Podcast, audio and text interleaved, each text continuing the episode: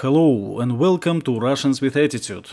It is 16th of June, my friends, and we are doing a long-awaited situation report on the Ukrainian war. Usually we start out like that. I welcome you to listen to the show, and Kirill starts depicting the situation on the ground of the theater of war, usually in the southeastern Ukraine, assessing the general situation and military strength of the war parties. I throw a joke here and there, and we continue on this voyage. But I thought that maybe there are people who are listening to us and they are not aware of what's happening at all. Why is there a war in the first place? What's the closest historical analogy of it all? And who responsible for and where we at RWA stand over this whole conflict? So let me make a serious recap, a historical dive in for newbies about the origins of this war, or at least how we picture it.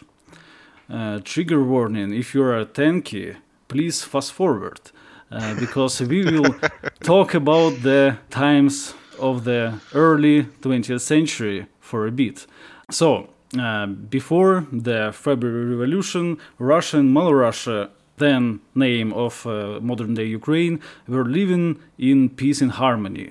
Relatively speaking, of course, because a lot of the locals were brave, unruly men. Cossacks historically were trying to get the better of their Polish masters, and almost every major war that Russian Empire played some part in almost always hit the current-day Ukraine the hardest.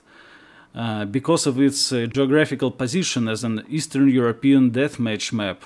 But despite of it all, Russian and Malorussian and White Russian brothers lived in the triune bliss.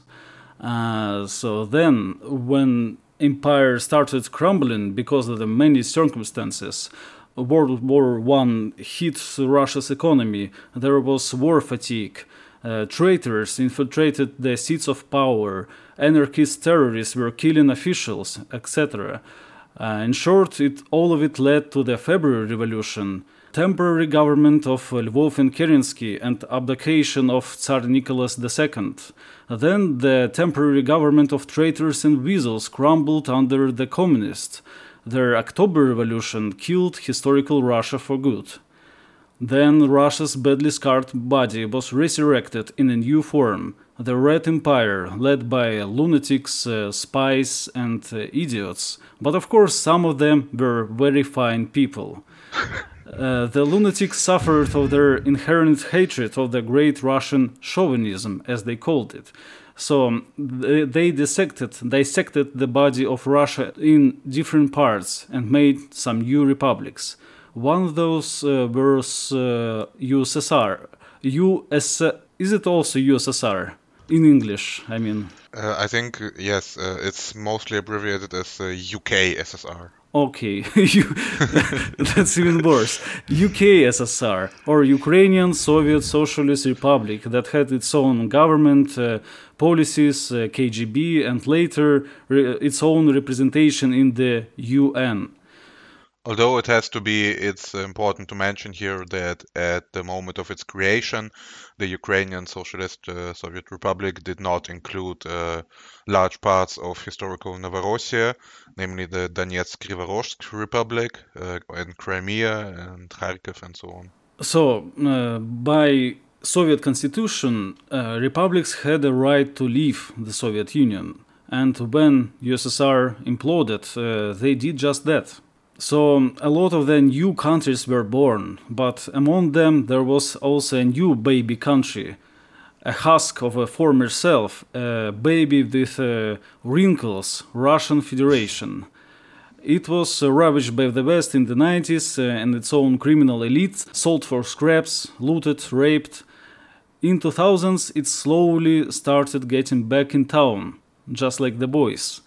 Meanwhile, Ukraine's sole purpose of existing independently was to join EU, or the West in general, which they physically were unable to do.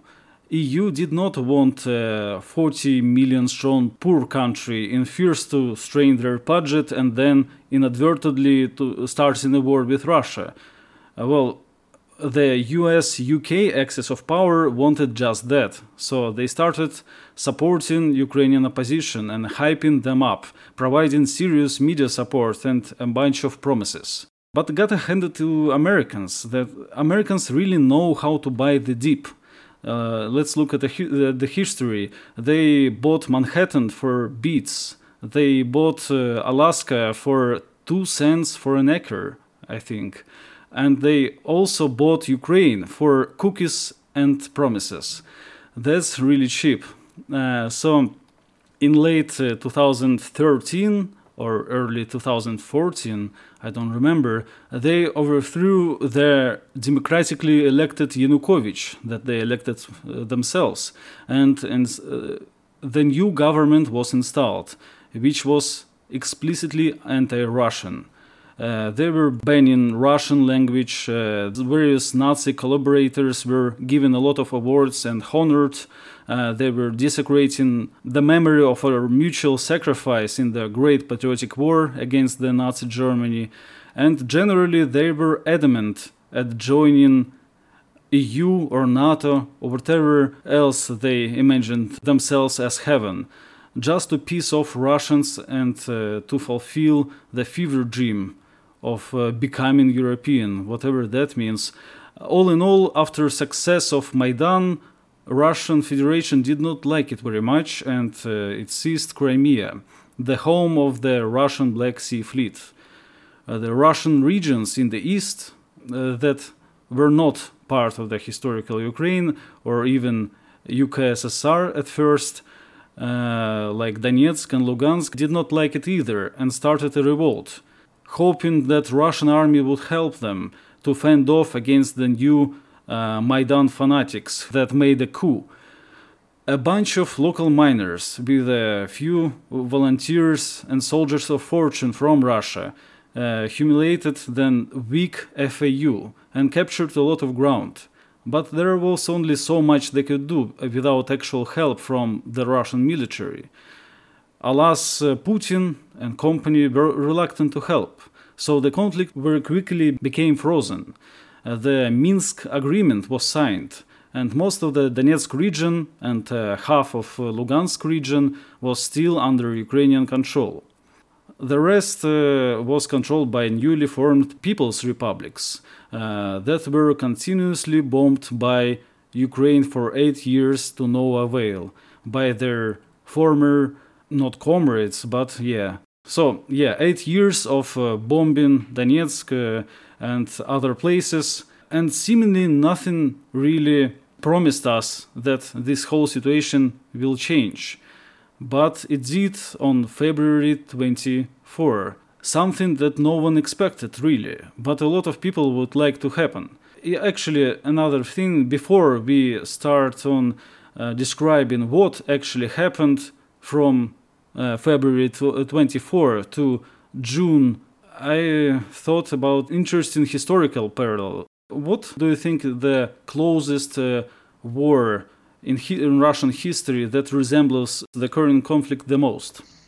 In Russian history? Right. I'm not sure about that. I guess it's really hard to say. I think maybe one of the Polish wars or the Civil War. I'm actually really not sure. But the one historical war I would compare it to, and have done so on some occasions, is probably the Texan War for Independence.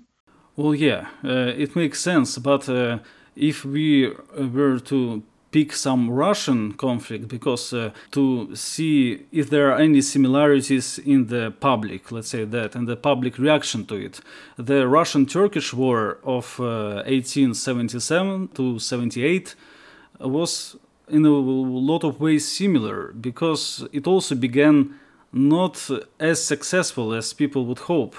In fact, Russian elites did not want to start a war. There was an uprising against the Turks in the Balkans for several years prior to that, and Russian volunteers went to the Balkans to General Chernyaev to fight for the Slavic brothers. So the emperor did not really want to get involved in the conflict at first, but the very situation when Orthodox Bulgarians and Serbs were being destroyed and the Russian Tsar that ruled the largest Orthodox country did not act, it was a very unpleasant situation, so he did act. And the Russian army was not quite ready for war. Before the Russian-Turkish War, there was a bunch of conflicts in Turkistan, on which we did an episode, how was it called? I think it was one of the Based in Russia episodes. Yes, Based in Russia. The Lion of Tashkent, about General Chernyaev. So yeah, check it out, The Lion of Tashkent, great episode. In Turkestan, there was a special tactic of Russian military because of transparent technological disparity between the two, between the local Central Asians and Russians. They needed just a few guns and a couple mortars, and it was enough to successfully storm Central Asian settlements and scatter enemy detachments a lot larger. But in the Balkans, they faced a full-fledged army of almost an European model. The Turks were armed with the latest British guns and cannons. So all of it was supplied by Britain. So another parallel here. And also there were British instructors who trained the Turks. Also very similar. There was another problem that Russian army suffered a lot of non-combat losses due to poor logistics and a lot of frostbitten patients and various diseases. So I'm not sure if it's true, I did not check carefully, but I saw somewhere that British Queen Victoria said that if the Russians won this war, she would take it as a personal insult. And the public reaction to it inside Russia was, there was basically two camps. Some were volunteering, some helped the army to collect what they needed, but in other bougie salons they scolded the incompetent Tsar, because of whom decent people wouldn't go to Europe anymore. To reply to those disdained people who decried about the war, Dostoevsky in his Diary of a Writer remarked, they are now shouting in unison about the trading stagnation, about the stock market crisis, about the fall of ruble. But if these stockbrokers of ours were so far-sighted as to understand anything outside their sphere, then they would have guessed for themselves that if Russia had not started the current war, it would have been much worse for us. In order for there to be any affairs, even stock exchanges, it is necessary that the nation must really live, that is, a real living life, and fulfill its natural purpose, and not be a galvanized corpse in the hands of stockbrokers. Also, great quote, and I think it's very fitting to this day and age. And everyone knows what happened next. Despite of the hardships, the Russian army overcame the resistance of the enemy, and despite the clumsiness of the state machine, we won. First we won in heavy battles, then psychologically the Turks ran. So the Russians stood at the walls of Constantinople or Tsargrat. But unfortunately there was now a bout of diplomacy in which all this progress was in vain. Because we were one step away from capturing Tsargrat. But instead of coming in control of the Bosphorus Straits, Russian Empire gained only Batumi, southern Bessarabia, and Kars. So it's a typical story in the history of Russia to be able to defeat the enemy militarily, but not being able to grasp the fruits of the victory and drink them to the last drops. So, what do you think? Is it similar in any way? Yes, I guess the comparison is fair in some ways. I think I've mentioned about especially the role of General Chernyaev in the Balkans, which was similar to the role Strelkov played in the early days of the Donbass conflict. Namely as a semi-official guy who's running stuff that the government doesn't really approve of, and more or less forces the capital to act. Was there a time when Chernyaev just sat in the armchair and was blackpilled and shit? Actually, that's pretty much how he ended his life, yes. Yeah. Of course, like any historical comparison, it's more of a metaphor than analysis. Sure. So. Okay, so now we can break down what happened in the current Russo-Ukrainian crisis from 24 of February to the 1st of June. And then, for the most hardcore RW heads, we will finally tell you what happened in our absence of our C-traps from the 1st of June to 16th of June. You know, it's like a special episode for those who missed out on the show and on the beginning of the show. And now we're doing a recap like previously on Ukrainian war. So let's do that. All right. So the war... I would actually start a bit earlier on February 17th, which is when the Ukrainian army started increasing its shelling of Donetsk. And it reached pretty much 2014-2015 levels of destruction in the city. Strikes against infrastructure, assassination attempts, sabotage teams being sent behind the front lines, which led to the Russian government formally recognizing the Donbass republics on February 22nd, which is also when Putin held his speech, his long speech, where he basically recapped also the history of Ukraine and the history of Russia-NATO relations, which led to the decision first to recognize the Donbass republics as independent sovereign states and not part of Ukraine, as they would have been under the Minsk Accords, which were largely ignored, especially by the Ukrainian side. And then on 5 in the morning, on February 24th, the Russian army began its assault on Ukraine. First came missile strikes, actually quite few compared to maybe similar invasions by first-rate armies. If I remember correctly, the Russian army in the first 4 weeks of the war used fewer missile strikes than the American army did in 2 days in the Gulf War. But yet there were a lot of faulty comparisons to the Iraq War and a lot of bad info about the destroyed anti-air, that it's all gone like in 2 days. Yes, in the first hours or the first days of the war, it seemed as if the missile strikes were a lot more massive than they actually were. The Russian army did not strike barracks. The Russian rockets forces did not strike Ukrainian military units, trying to preserve the lives of Ukrainian soldiers. There are many theories as to why. One of the main ones, I think, is that there was just bad intelligence about the ideological state of Ukrainian troops, that they would all just desert and change sides. Which obviously didn't happen, apart from the border guards, who I think most of the Ukrainian border guards laid down their arms and did not resist the Russian invasion. But yes, the Russian army entered Ukraine from 4 fronts at once, basically from the south, from Crimea, from Donbass, from Kharkiv, Sumy, and from Belarus, north of Chernobyl, quickly capturing the Chernobyl nuclear power plant and driving on to Kiev.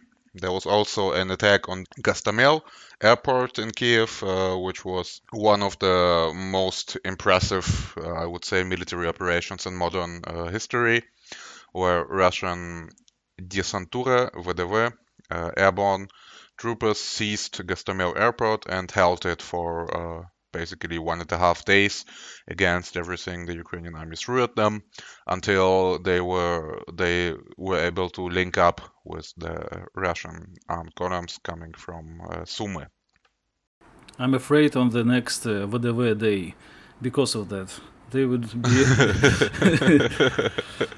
very drunk this day. Yes, especially so.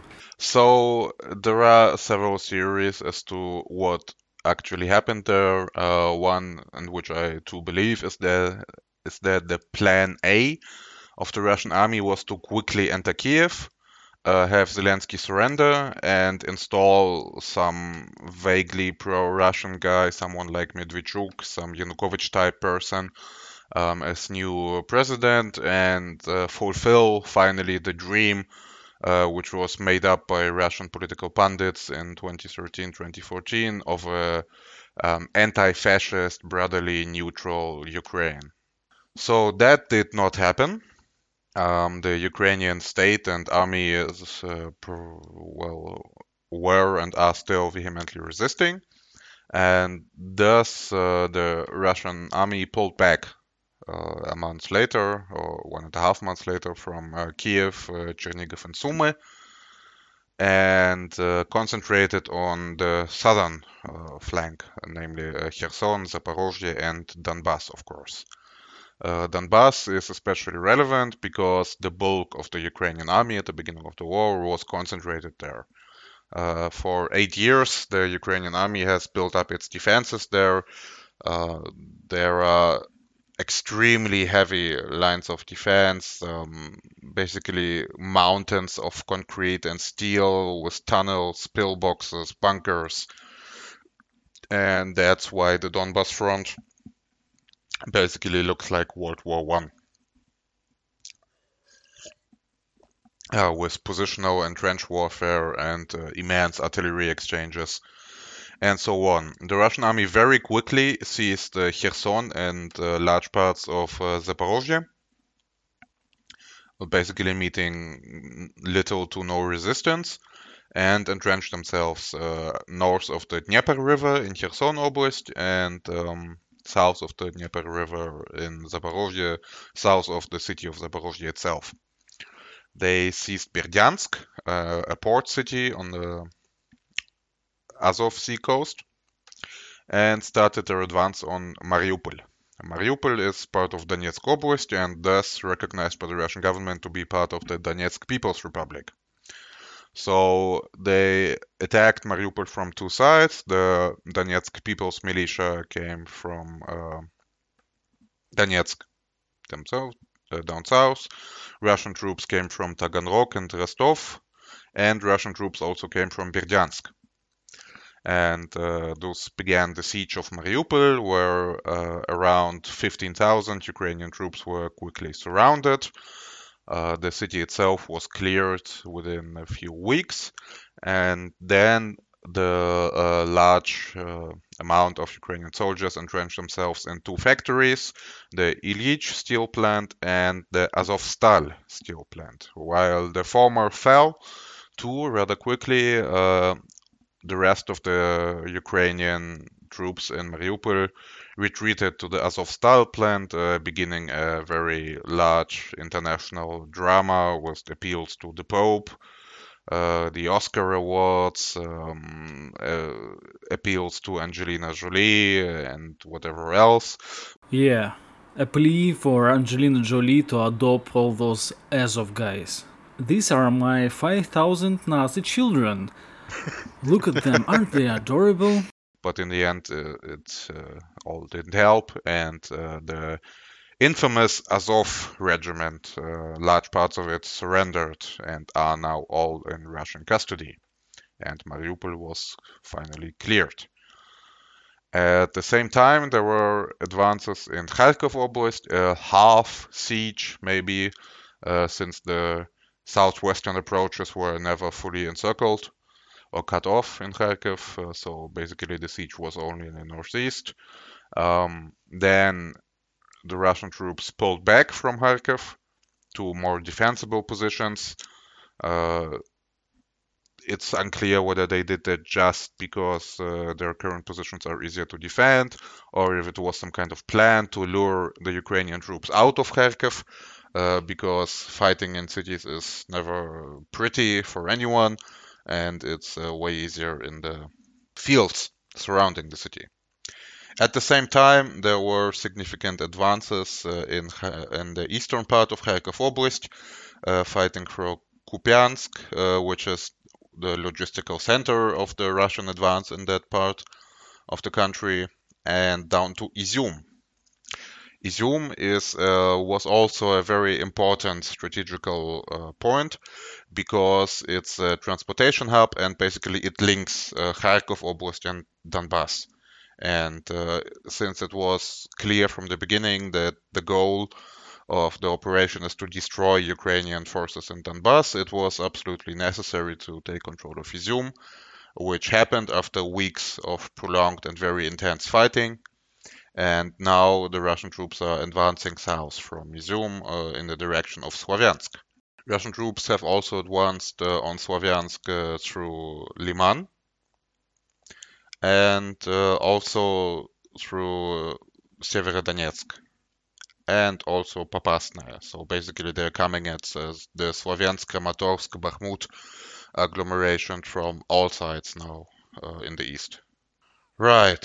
At the same time, there were basically no successful Ukrainian counteroffensives aside from the Russian pullback around Kharkiv, and of course the Russians pulling out of Kiev, Chernyaev, and Sumy Oblast.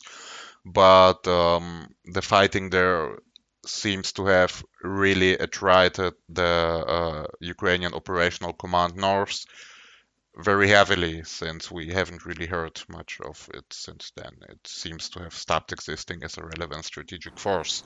Well, counter-attacks maybe not, but we gotta admit that because of the high proficiency of Ukrainian artillery, they inflicted a lot of losses to the Russian columns, especially early on.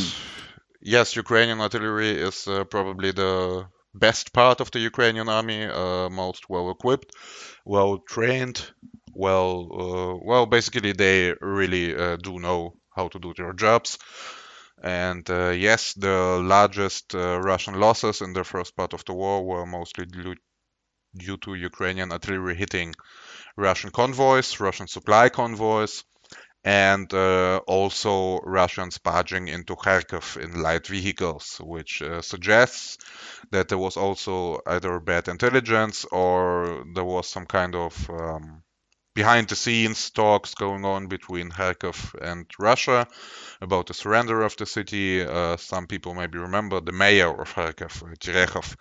He was walking around the bomb shelters and speaking to the citizens of Kharkiv how important it is to reach an agreement and understanding with the Russian army. And basically, it seems like there was a plot to surrender the city, which was, however, thwarted by the Ukrainian side and by direct involvement of the CIA, as the rumor goes. So who knows? But in any case, yes. The Russian army probably took the heaviest losses in Kharkiv and around Kiev in that part of the war. From my understanding, the highest rate of casualties reached around 85 to 90 killed per day in that period of the war, but has been going down steadily since then, since the Russian army changed to stopped doing the light vehicles going 200 miles behind the front lines thing and changed to its preferred doctrine, namely the massive use of artillery. Yeah, coincidentally, the heavy emphasis on artillery is also part of the Ukrainian military doctrine, but I think it's funny that both Russians and Ukrainians at the beginning were LARPing as if, no, we changed our military doctrine. We are now extremely mobile and we are everywhere. And now it's back to normal. Right. So the Russian strike into Kiev and Sumy, whether it was a feint or a strategic defeat, doesn't really matter in the big picture, because it achieved a very significant goal, namely it stopped the Ukrainians throwing more bodies at Donbass.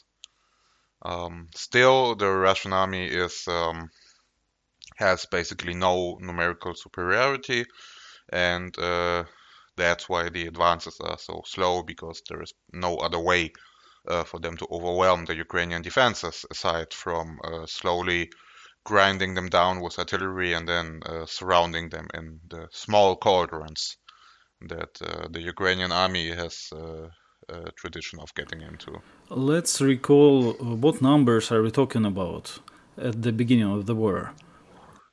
Well, the Ukrainian army was around 250 to 300,000 strong, and also a very hard to estimate number of paramilitary formations, parts of the National Guard, police units that were or still are under the command of the Ministry of the Interior, and so on and so on. So I think we can largely speak about around 300,000 or up to 500,000 with mobilization. And the Russian invasion force numbered probably around 180,000. But I don't think that all of them were ever being used at once, as the Russian army was strong on rotation. It was very important to have the ability to rotate troops, which the Ukrainian army doesn't have for strategic reasons. So I don't think that more than 150,000, maybe, Russian troops were involved at any one moment in Ukraine. Right now, probably up to 200,000, 220,000. So the Russians are advancing against their numerically superior enemy, which is, of course, a very difficult thing to do, as the traditional rule of thumb says that you need to be 3 times as numerous to advance against fortifications, but that can, of course, be neutralized by the heavy use of artillery and air superiority. Air superiority is another question, since the Ukrainians do have a lot of anti-air, and this is basically the first conflict in modern military history where we see a large air force up against serious air defenses. We just haven't seen that anywhere else, except like the Americans against 60-year-old Soviet anti-air guns in Iraq or something, which still managed to shoot a few jets down, by the way. So the Russian aviation is mostly used only near the front lines for close air support, since the Ukrainians have limitless amounts of manpads provided by the West, and also not many S-300 systems left. Most of them have been destroyed by missile strikes or artillery or airstrikes, but they still do have some S-300 capabilities, and also a shit ton of Buks, which makes it difficult for the Russian Air Force to be used as much as it could be. But of course, Air Force air power was never a large part of Russian military doctrine, since Russian military doctrine builds on Soviet military doctrine, which was built around war against NATO, and it was kind of implicit that NATO would have air superiority. So instead, the Soviet bloc put all its skill points into air defense. And now, of course, Russia is suffering for that. I think why the West is so convinced that the Lend-Lease and helping Ukraine with weapons will solve the conflict and bring them victory, because they generally do not respect the artillery as much, and they think that, well, if Ukraine has 1 million of switchblades, kamikaze drones, that then they would just blow up every single piece of Russian artillery and win the war. And there are two parties of the drone bulls and drone bears or something like that. Do you think this conflict shed any light on the use of drones and their importance? Yes, it's... This conflict has shown that combat drones are basically useless against any military force that has serious air defenses, as the much talked about Bayraktar drones, the Turkish ones, which were so effective when used by Azerbaijan against Armenia, turned out to be useless against the Russian army. And at the same time, this conflict highlights the importance of reconnaissance drones. reconnaissance drones, which are super important as basically they provide a whole new dimension to the military conflict, as the enemy can see what the other side is doing all the time. And you have to match these capabilities or you will be at a significant disadvantage. Yeah, and Russia has a very not satisfactory amount of such drones, like Orlan's. Is actually Orlan, Russian-built drone, any better than MAV significantly? Yes, of course, the Orlan is larger and can fly higher, and with this gasoline engine it can stay in the air a lot longer than a cheap Mavic drone. But of course, since those serious large surveillance drones are in short supply on both sides, the DJI Mavic has become sort of a symbol of this war, as it's basically needed at absolutely every level, down to like infantry squads, which need several of them to be able to effectively engage the enemy. And there has been a lot of donations and crowdfunding on both sides to get as many cheap civilian drones as possible into the armies. It was just a few days ago that the Russian government more or less officially admitted that it was a mistake not to provide the army with enough small surveillance drones, and they are probably going to try to rectify it as ASAP. The good thing about the war is that it teaches important lessons. Yes. Well, that's generally a historical constant, that any significant advances in industry and science are always the result of wars.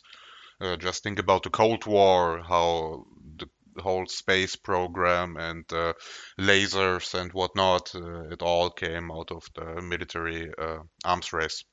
Yeah, so where are we at the recap of the war?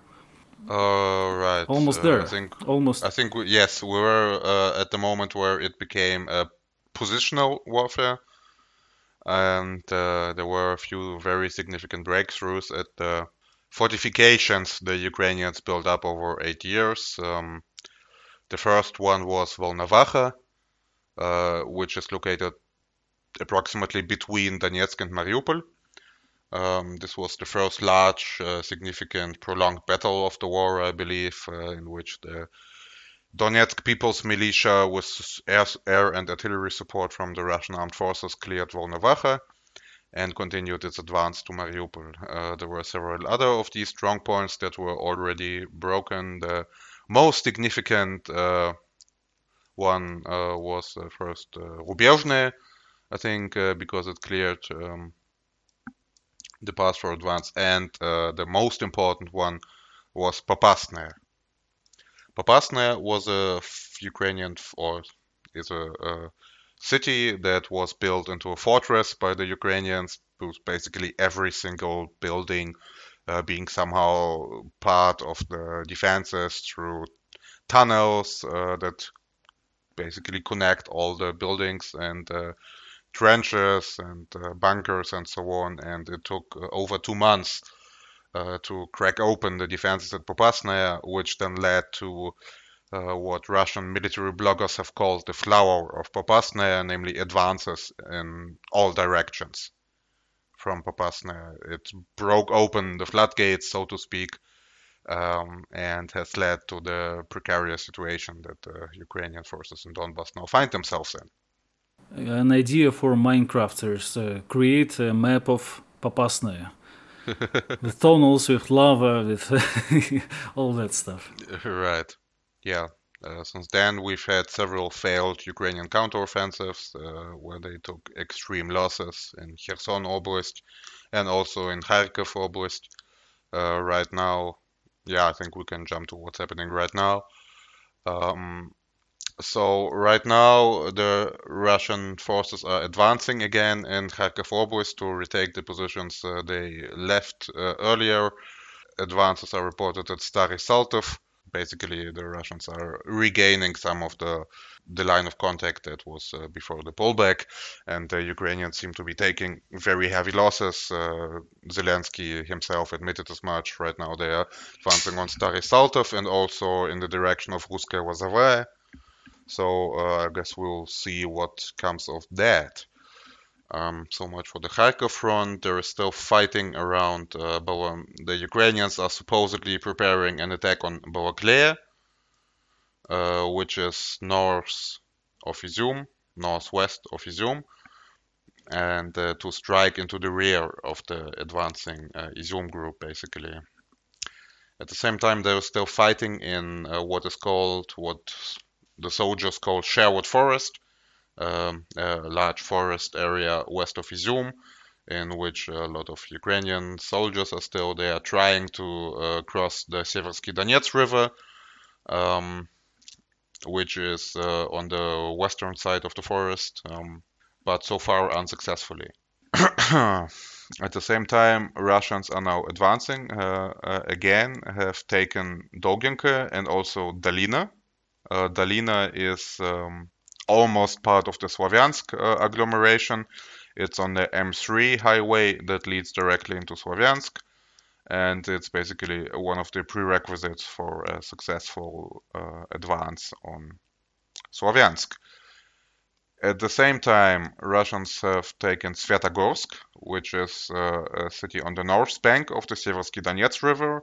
The Seversky Donets River has well, it's a very problematic river because, as we spoke about a bit earlier, due to drones and satellites and so on, it's basically impossible to do something without the enemy seeing what you're doing. And for this reason, river crossings are extremely difficult. And there are a couple failed river crossings by the Russian army and also by the Ukrainian army, because they just have to cross the Seversky Donets River to maneuver effectively, which is super problematic in, when you have like precision-guided artillery and also drone surveillance.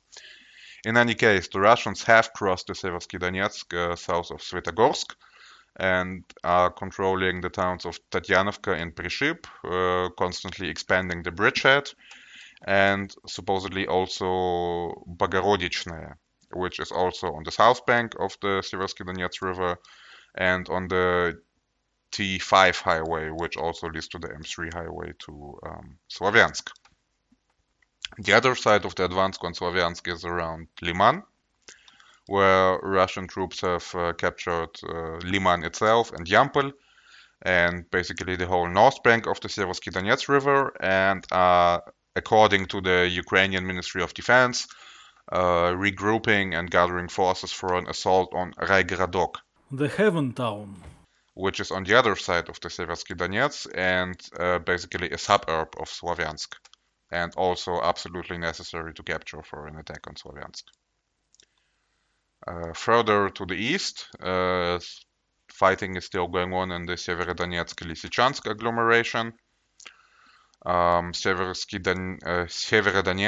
is mostly under Russian control, up to 70% or 80% of the city, and Ukrainians are entrenched in a kind of Azovstal 2 scenario, where they have entrenched in the Azot chemical plant, supposedly up to several thousand, including a lot of foreign fighters. We have seen video evidence, I think, of English-speaking fighters there, and also significant amounts of the Georgian Legion.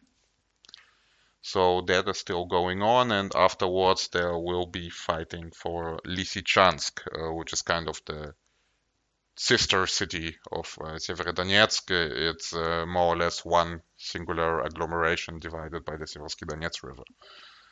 I, however, don't think that the Russian army is going to cross the Donets to attack Lysychansk, and instead is going to attack Lysychansk further to the south. Further to the south, we have the fortress area, the fortified area of Zolotoye and Gorskaya, which are also some of the heaviest defenses in this region.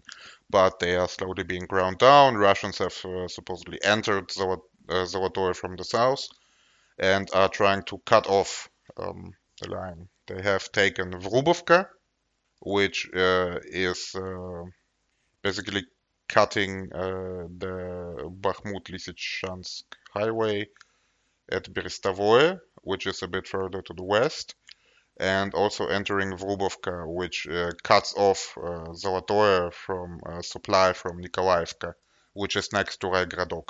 I have posted a map of this whole thing a few days ago, so you can look that up to get a bit of a clearer picture of what's happening there.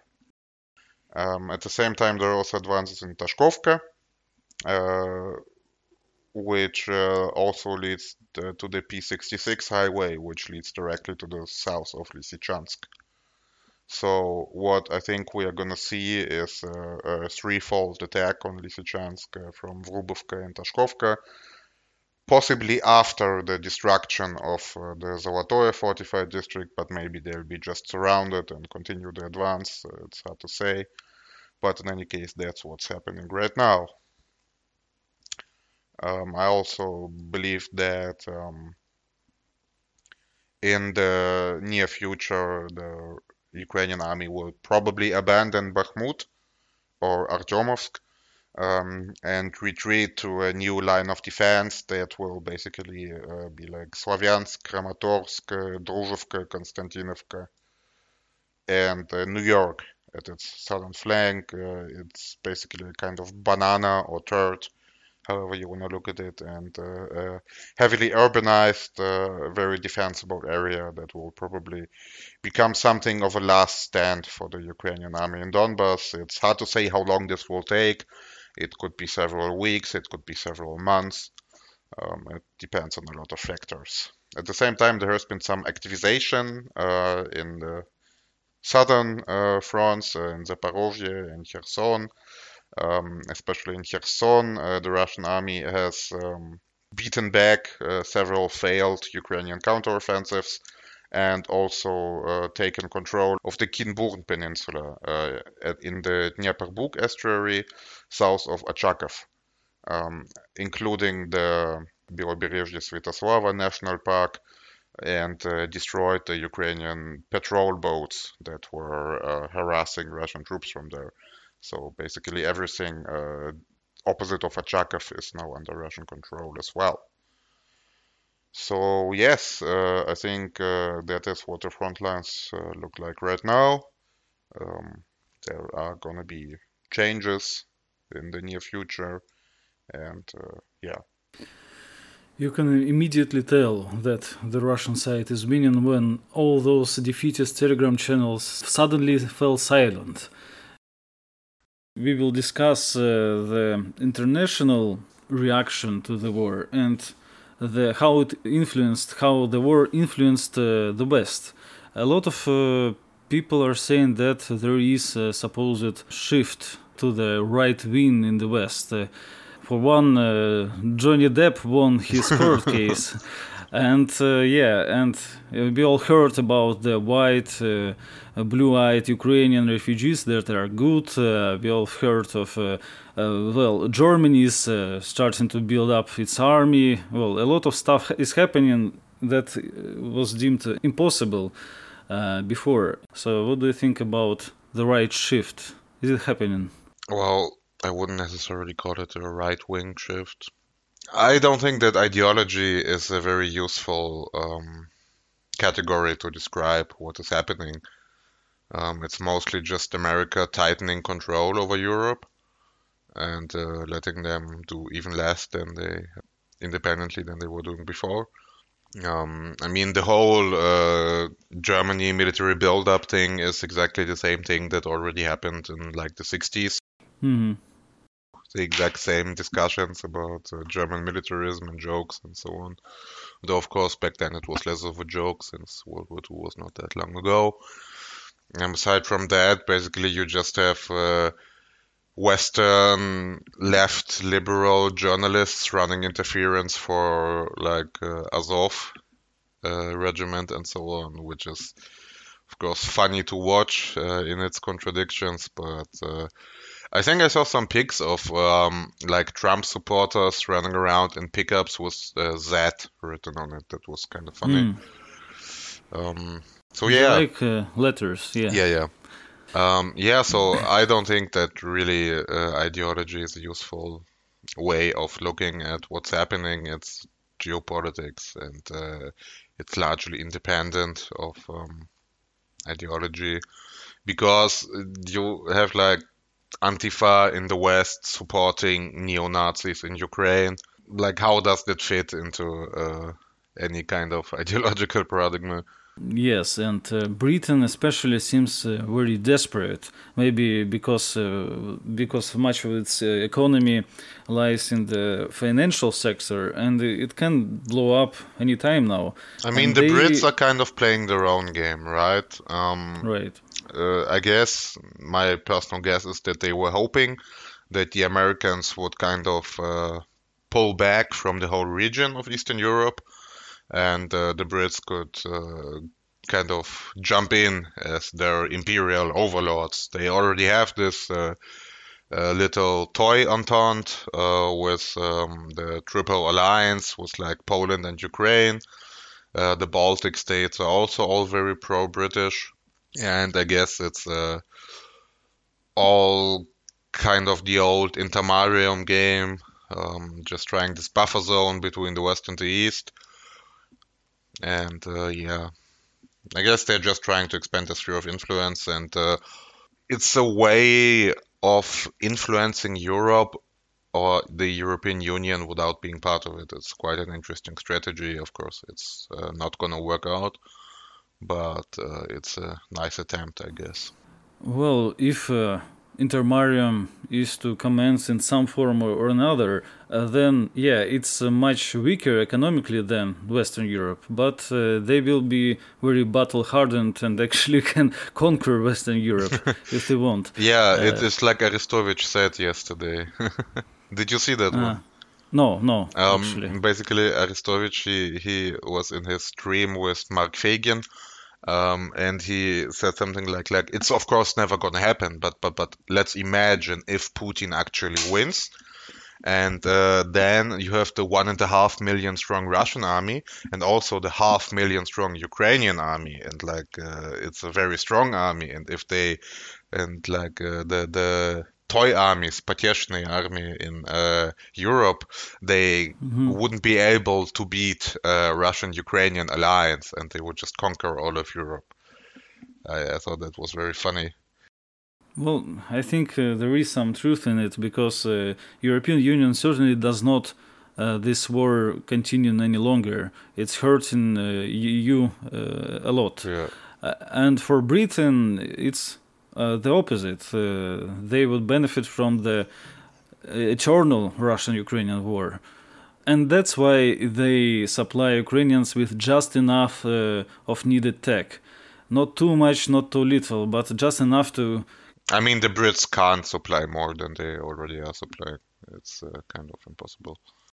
But Americans certainly...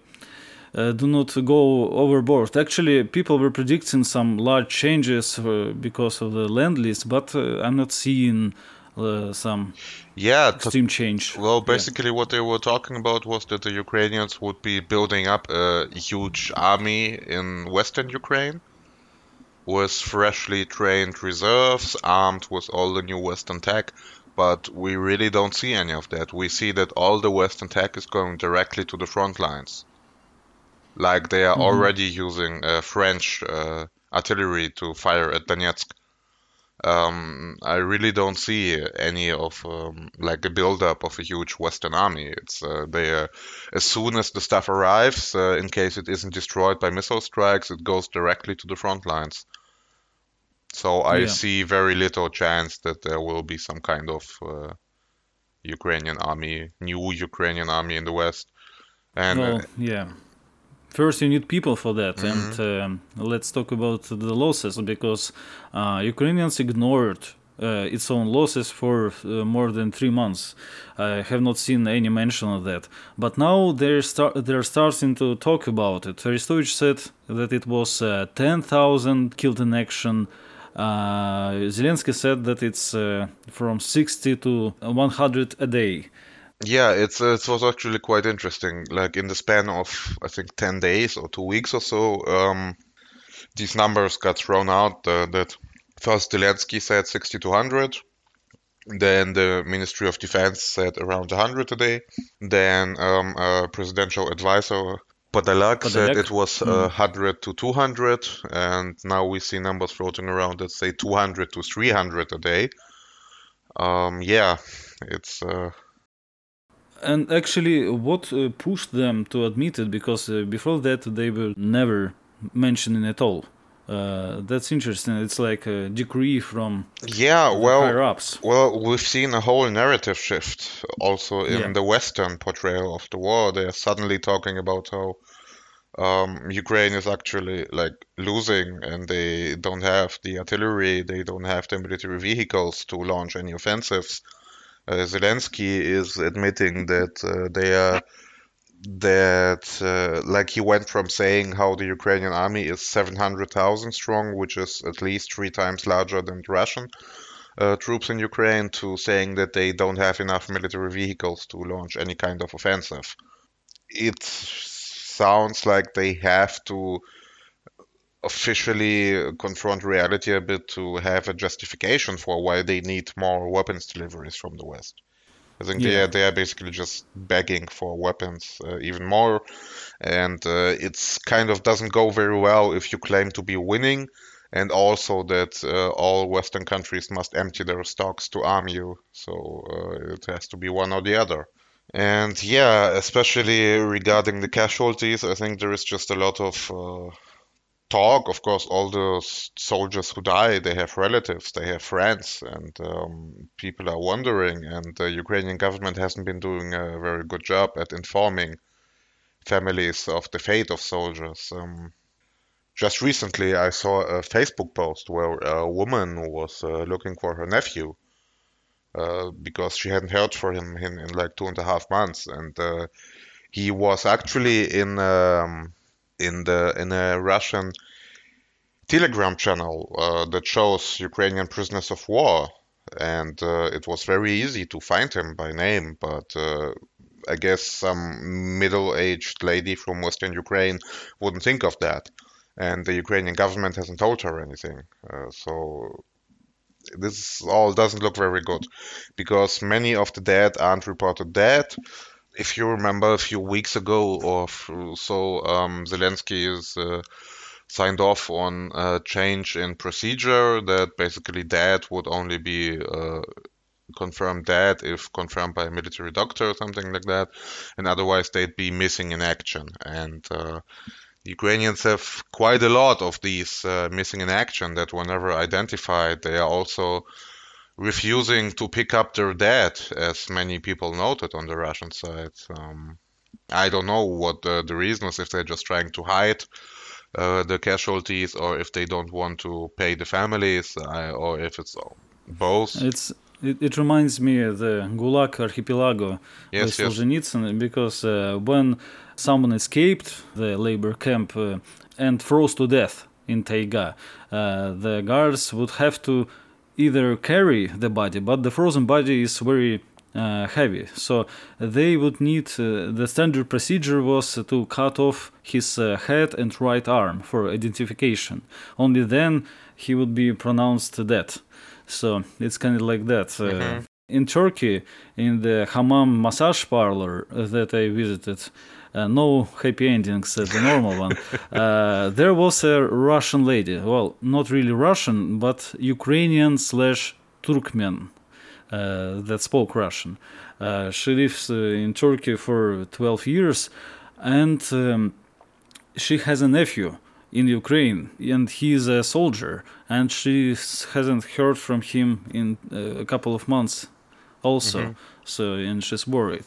She did a pretty good massage and did not try to twist my head or something like that. So, Ukrainians don't like to count their people in general. But Russian MOD stopped counting the Russian losses also. The last number was 1,500, right? Something along those lines. I think the last one was... Or I don't really remember. It's a while ago. It's a while ago when they provided official numbers. Yes. So let's speculate. My guess is. I had actually from a private source. I got in late April, I think, or May. In May, I got an internal MOD number from Russia. It was around 3,500 killed in action back then. Mm-hmm. Not including the Donbass. No. Just Russia. Armed forces and Rosguardia. It was in May, you said. Yes. I think it was in May or late April. I'm not completely sure. But I would estimate Russian combat losses right now to be between 5,000 and 6,000 killed in action. That would be my estimate. I think the Russian BBC or so has recently published a number of confirmed losses they know about Russia, and it was also around 3,500. So that is like the lower bound, but I do know for a fact that by now it's higher, since it was 3,500 over a month ago. And so I would put a number between 5,000 and 6,000 killed in action for Russian armed forces and Rosguardia, and probably about the same for the Donbass republics. The DPR has published numbers. According to them, they had overall 2,000 killed and around 1,000 in the Lugansk People's Republic. So that comes to 3,000, but I think it's more in reality.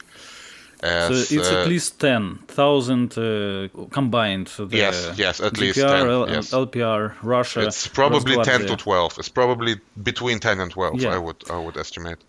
It's amazing how Ukrainians, when they mention their own losses, they have a correct number of Russian losses, Russian combined losses, and they claim it is the losses of FAU.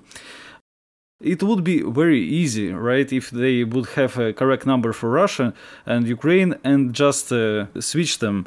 And we could switch them back and have correct numbers. But I think the losses of FAU are higher than 35,000. Yeah, by now it's probably closer to 40, maybe even more. It's really hard to estimate, but I... 1 to 4 ratio, I think it's around that. Yeah, maybe 1 to 3, but yeah. I think Ukrainian losses killed in action are probably between 35 and 40,000 right now, maybe more. It's super hard to estimate, especially because a lot of the losses are also occurring in the rear from missile strikes on barracks, where you have 300, 400 people die at once, and they never admit this. Very hard to estimate. What I find troubling is that the Ukrainians give numbers, they have something like they say 100 dead a day and 600 wounded a day. And the 1 to 6 ratio is not very typical of what we've seen from the Ukrainian military so far. Mm-hmm. It's I think 4, right? I think the Americans had the 1 to 8 ratio in Iraq.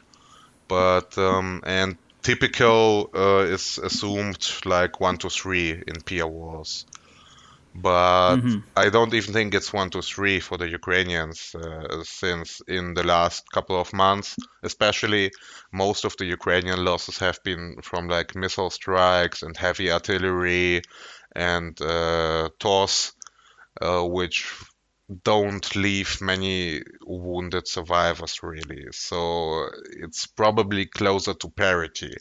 And when they say like 100 dead and 600 wounded a day, I think the absolute number of 700 casualties a day is probably close to reality, but the proportions are very different. And I think it's probably closer to 300 killed and 400 wounded a day.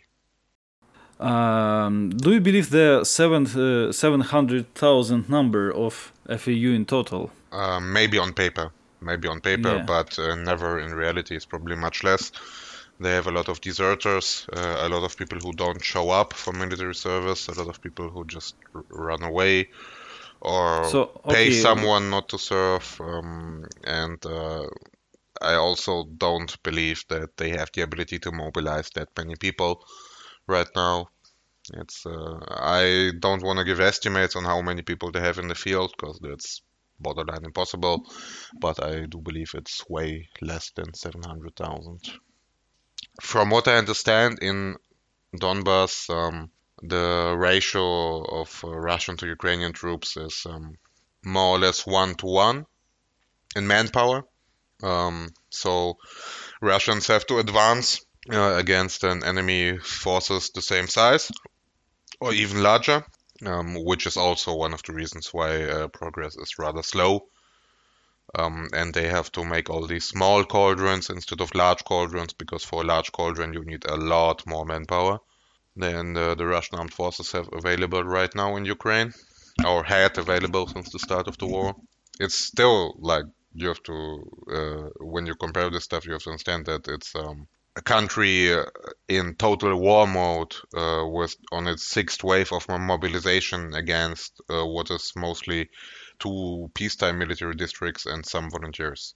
Intensity of the mobilization or military preparation, military effect of the war on society is not really comparable. And in any case, like they are still super strict with who they let in the army in Russia. So a lot of people just go through the volunteer program in Gudermes in Chechnya, where they can sign up as volunteers. Yeah, in Turkey I saw maybe 5 separate Ukrainian women, but no men. So they are not being let out. Currently. It's currently around $10,000 to leave Ukraine. Man quite of a hefty age. Sum. Mm-hmm. Yeah. The Ukrainian women did not attack me either. So, speaking of Arestovich, I decided to read some of his stuff, because he's conveniently writing it in Russian and his Telegram channel. I will show you the depth of thought of the main Ukrainian ideologue. The right hand of Zelensky. It's very interesting because in Russia there are a lot of such writers, and they rarely hold serious positions of power. And also the way he writes is hilarious. It's very entertaining. It reads like a fanfic, like a Warhammer fanfic, and because Ukraine is a less literary society. He's able to impress them with what he writes about and how. So let's check if his text will impress you. All right. The post is called A Little Mifa Design. All right. It's becoming commonplace to call the Russians horde. But first of all, it will be insult to the horde. The evil that has fallen upon us is much more ancient and pitch black. It has several characteristics that are important to know. This is a cult of death. It lives and feeds on the deaths of people and animals. This is worse than a cult of death. I like the way he writes. Well, Russians are horde. Well, they are worse than horde. They are a cult of death. Well, they are worse than a cult of death. It's such a childish way. No, you are a fool. You're worse than a fool. Okay, they are worse than a cult of death. It is not just a cult of death. It is a cult of the most terrible death agonies, such as those that were in Bucha, as we saw in Bucha, when people were killed slowly, voluptuously. Torturers were enjoying themselves in front of other people. That's what the priests of this cult do. This cult came out of the ancient swampy forest around Moscow, which practiced the cult of severe torment of victims and cannibalism. This cult is poisonous, it's invisible. At the level of barely visible vapors, it creeps into the souls of people and captivates them, turning them into primitive beasts, the rotten, terrible spectrum of the primitive. The main distributor of this cult is Russian state TV. So this cult is ancient. It arose in the swampy areas of Moscow for thousands of years, and it came out from Russian state TV channels. That's why the broadcasting of Russian TV must be stopped at any cost. A characteristic feature of this cult is that it does not care whose suffering it enjoys. It rejoices in its own deaths too, no less than others, hence the absolutely cannibalistic attitude towards its own soldiers. Well, there are some features of the horde in the cult. The ability for military organization and expansion, and desire for expansion. They also took something from Europe, that civilized clothes that they like to put on so much. But the cult itself, its essence is very visible. Only we, Poles and Anglo-Saxons, can stop this cult. This is an interesting Freudian slip, right? Only we, meaning, I don't know, who is we? The Georgian Jews? Alright, or okay, Ukrainians, Poles and Anglo-Saxons. So, naturally, Arestovich is in the pockets of British intelligence, because he doesn't even mention the Europeans. Or the Americans. Yeah. Or, well, yeah, Anglo-Saxons, yeah. We, because our main idea is will, light, and freedom. Well, Ukrainian idea, main idea is will, light, and freedom. The Poles will help us because this swamp scum is very known to them. They have been dealing for a long time with this cult, back to pre-Christian times. And brackets, see the corresponding characters in Sapkowski. What? Sapkowski? I actually like the Sapkowski reference. I have used it at times to describe parts of the Ukrainian ideology. First of all, I find it very interesting how incredibly racist the Ukrainians are towards Finns. Mm-hmm. I mean, it's swamp scum. It's about Finns. Yes, because like the population of, it's one of their main arguments of Ukrainians. Where, like, of course, it's complete bullshit, but. Well, it also shows us that they don't actually hate Russians. That are like, they are like. No, they are the real Russians. They are the real Russians, and we are just Finno-Ugric, Baltic, Moldovan scum, Mongols. Basically. Yeah. It's very interesting how incredibly racist they are. Allies. Yeah. Oh, I guess it's more funny how the Finns support the Ukrainians, despite the main Ukrainian argument for why Russians are subhuman is that they have some Finnic blood. But nevertheless, what's most interesting here is how much of this is projection. It's like very, very pure projection. If we go a bit off the deep end here, then and really enter the realm of modern Ukrainian national mythology, which I think is best expressed by stuff like the Institute of National Memory they have, which is an official government-sanctioned, basically a government agency that decides what Ukrainian culture is and history, and even school textbooks and so on. Basically, the Ukrainian national mythology is that Ukrainians have existed more or less forever. And they derive their nationhood, their autochthonic nationhood, from the Tripolie culture, the Cucuteni-Tripoli culture, which was a Neolithic archaeological culture in, well, parts of Ukraine, nowadays Romania, Moldova, and so on. And this was like a Neolithic culture with all the attributes of European Neolithic cultures, like the longhouse, agrarianism, all those human sacrifices, matriarchy, cannibalism. Like that is what Neolithic European culture was all about.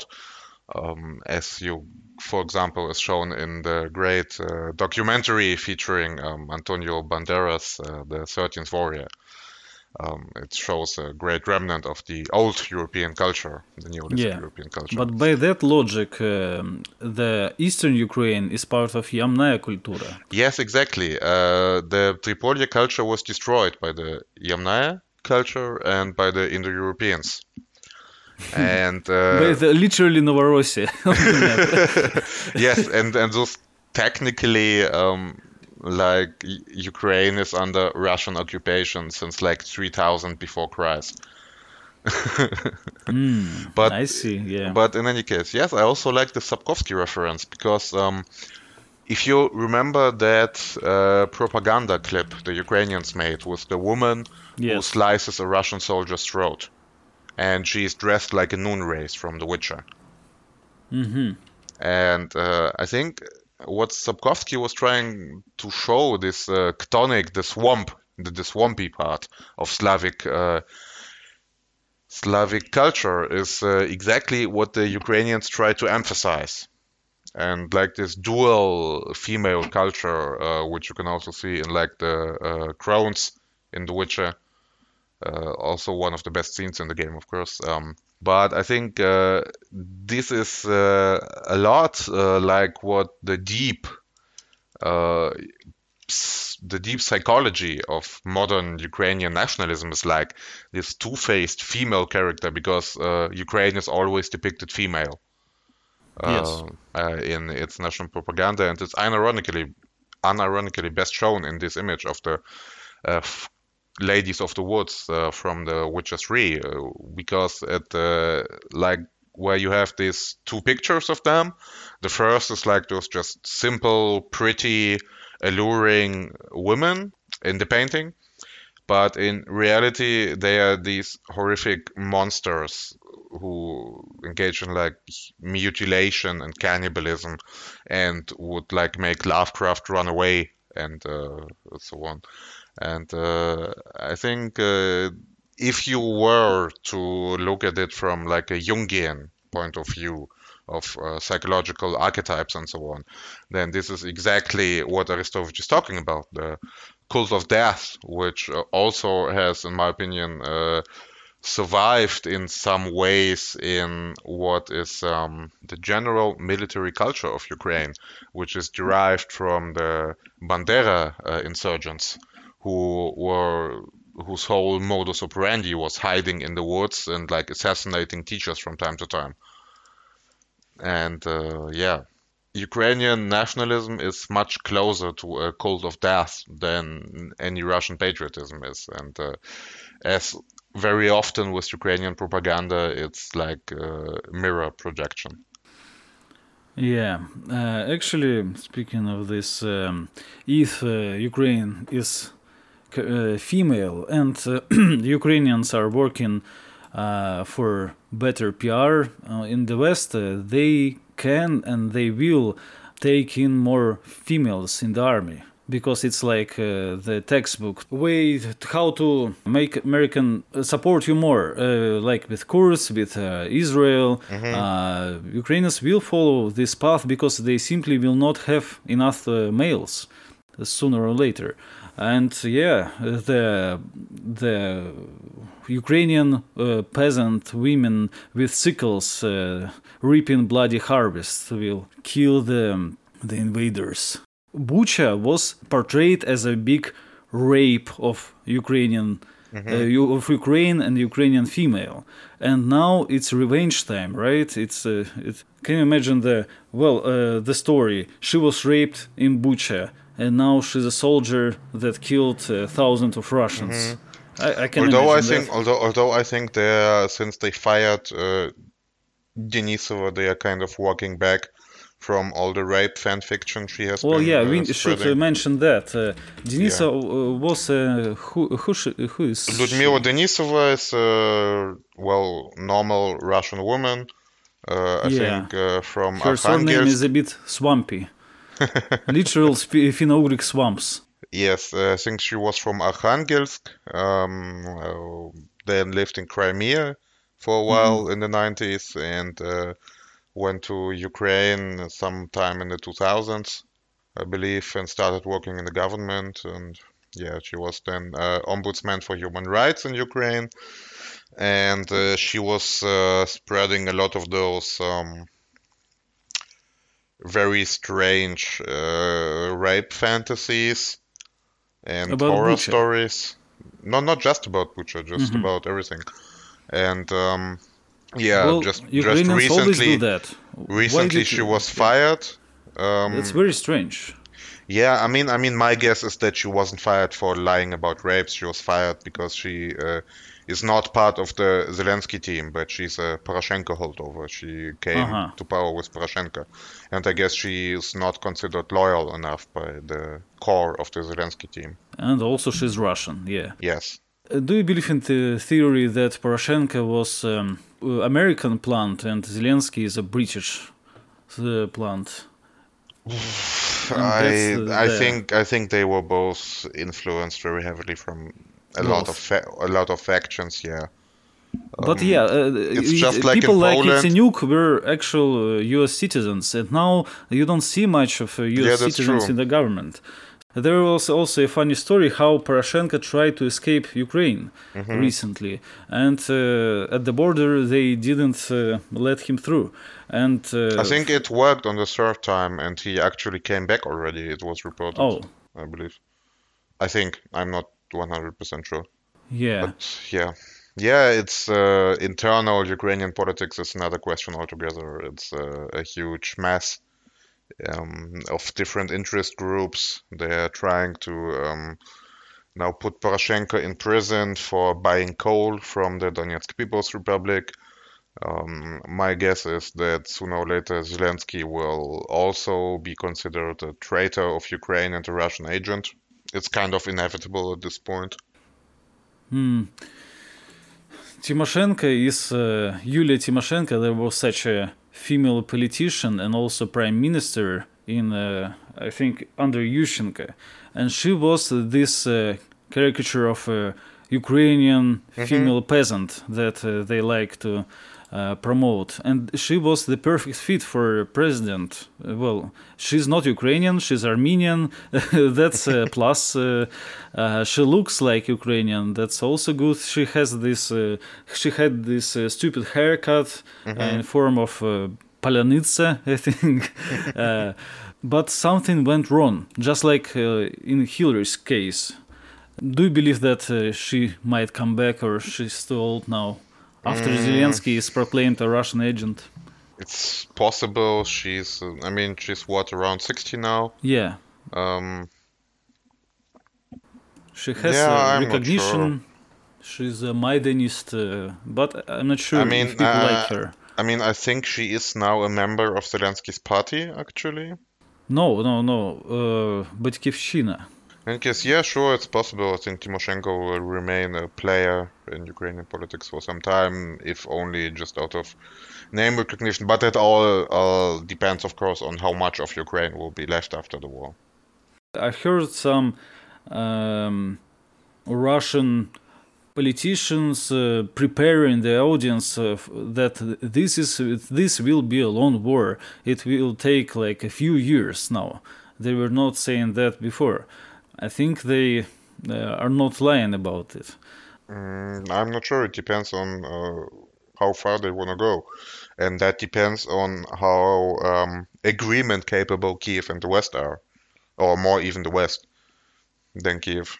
Because, The sad part of this war is that Donetsk is being shelled constantly. It's only increasing. deaths of Donbass, Donetsk civilians, and not only Donetsk. Meanwhile, the Russian politicians are always threatening to strike the decision-making centers. Mm-hmm. This weird neologism that they use, but they never do it. So what's the deal here? Why do you think they are not targeting actual these decision-making centers? I'm not sure. I guess it's still this reluctance and humanism and trying to appear as nice as possible. And I'm not sure if that is a winning strategy anymore.